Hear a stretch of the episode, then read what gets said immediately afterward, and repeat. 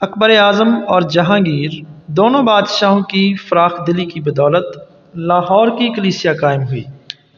اس کا ذکر ابتدائی طور پر ہم کر چکے ہیں۔ انہوں نے لاہور کو خاص زینت بخشی۔ اکبر بادشاہ نے سن پندرہ سو چوراسی سے پندرہ سو اٹھانوے بعد از مسیح تک یعنی پندرہ برس تک لاہور میں قیام کیا اور لاہور کی خوبصورتی میں اضافہ کیا۔ شاہی قلعے کی نہ صرف مرمت کروائی، بلکہ اس کو مزید پختگی دی۔ انجمن یسو کے مبلغین۔ سن پندرہ سو پچانوے بعد از مسیح میں جب تیسری دفعہ گواہ سے لاہور آئے، تو انہیں انجیلی بشارت کی اجازت مل گئی۔ لاہور کی عظمت و جلالت کی وجہ سے اس کو خوبصورت عمارتوں، باغات اور محلوں سے مرصع کیا گیا۔ بادشاہ اکبر اعظم کے زمانے میں یہاں ایک گرجا گھر بھی تعمیر کیا گیا، جس کی تعمیر میں جہانگیر بادشاہ نے چار ہزار روپے سے مدد کی۔ بہت سارے غیر مسیحی اس گرجے گھر کو دیکھنے آتے رہے۔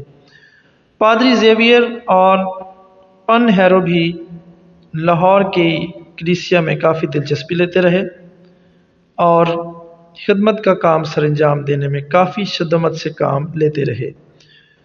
اسی عہد میں عمرہ میں سے مادود چند، ان کی خدمت، نمونہ خدمت اور خلوص سے متاثر ہو کر حلقہ بگوش مسیحیت ہو گئے۔ اور ایک امیر گھرانے کا شخص اپنے نوزائیدہ بچے کو لے کر گرجا گھر میں آیا اور قربان گاہ کے قریب لا کر درخواست کی کہ اسے بپتسمہ دیا جائے۔ بپتسمہ لینے والے نو مریدوں کی زیادہ تعداد نچلے طبقے کے لوگوں پر مشتمل تھی۔ کلیسیا کی اس سے بہتر تصویر اور منظر شاید کسی جگہ نہ مل سکے، لیکن سامعین و قارئین کو اس بات کا خیال رکھنا ہے کہ یہ تصویر صرف اکبری اور جہانگیری دور سے متعلق ہے۔ ان دنوں میں لاہور مسیحیوں کو جلوہ ملاحظہ ہو۔ ان دنوں میں لاہوری مسیحیوں کا جلوہ ملاحظہ ہو۔ اٹھارہ سو اٹھانوے بعد از مسیح میں۔ اکبر بادشاہ کے دور میں عید ولادت المسیح کے موقع پر ایک ڈرامہ کھیلا گیا جو فارسی زبان میں تھا۔ یاد رہے کہ مغل زمانے میں حکومت میں فارسی زبان رائج تھی۔ اس ڈرامے کو دیکھنے کے لیے ہزاروں ہندو اور مسلمان موجود تھے۔ کیونکہ اس ڈرامے میں چرواہوں اور فرشتوں کے کردار ہندو اور مسلمان بچے ادا کر رہے تھے، اس لیے ان قوموں کے لوگ کثرت سے یہاں پر موجود تھے۔ اٹھارہ سو ننانوے بعد از مسیح میں چند اچھے گھرانوں کے ہندوؤں نے عید پینتی کوست کے بعد بپتسمہ لیا۔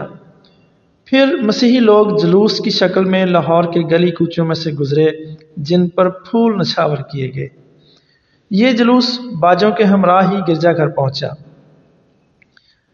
پن ہیرو کسیسی جبہ پہنے وہاں کھڑا تھا۔ غیر مسیحیوں کا ہجوم، اس کا واز سننے کے لیے امڈ آیا۔ ایک پندرہ سالہ مسلم لڑکی نے واز سے متاثر ہو کر بپتسمہ لینے کے لیے اصرار کیا۔ اس کے والدین نے اس کے اس اقدام پر اسے گھر سے نکال دیا۔ فن ہیرو نے اسے اپنے ہاں پنا دی۔ اسی کے ساتھ ایک برہمن کو بھی انہی ایام میں بپتسمہ دیا گیا۔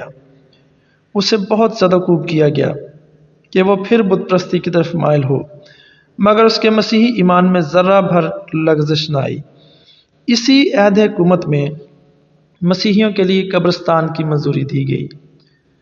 جب کسی مسیحی مرد یا عورت کا جنازہ اٹھانا مطلوب ہوتا تو اسے نہایت عزت و احترام سے دفن کیا جاتا تھا۔ بادشاہ اکبر اور جہانگیر الوحیت مسیح اور تسلیس کے عقیدوں کو کبھی نہ سمجھ پائے، بلکہ اکثر ان پر تنقید کیا کرتے تھے۔ پادری جیروم زیویئر کے ذریعے شاہی خاندان میں سے چند ایک اشخاص نے مسیحیت کو قبول کر کے بپتسمہ لیا۔ پادری زیویئر نے دونوں بادشاہوں کے لیے کتابیں بھی تصنیف کیں اور بعد ازاں ان کے ترجمے فارسی زبان میں کیے گئے۔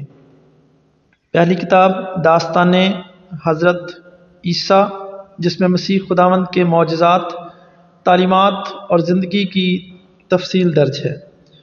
دوسری کتاب چشمہ حیات یہ کتاب جہانگیر بادشاہ کے لیے لکھی گئی اور الوحیت مسیح کو بالتفصیل بیان کیا گیا۔ تیسری کتاب، احوال حواریاں حضرت عیسیٰ۔ اس میں مسیح خداوند کے شاگردوں کے حالات زندگی درج ہیں۔ چوتھی کتاب، اناجیل کے ترجمے۔ یہ فارسی زبان میں اس کا ترجمہ اس میں شامل ہے۔ پانچویں کتاب تاریخ شہدا اور مقدسین۔ مقدسین کی شہادت کا ذکر۔ مسیحی مبلغین کے تعلقات جو اکبر بادشاہ سے تھے، ان کو اکثر سراہا جاتا رہا۔ مگر جہانگیر بادشاہ پرتگیزوں کی غلط حکمت عملی کی بنا پر بدزن ہو گیا۔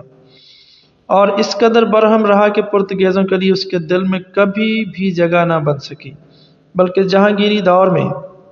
اور اس کے بعد انہیں ہندوستان میں پھر کبھی وہ مراد جو حاصل تھیں دوبارہ میسر نہ آ سکیں۔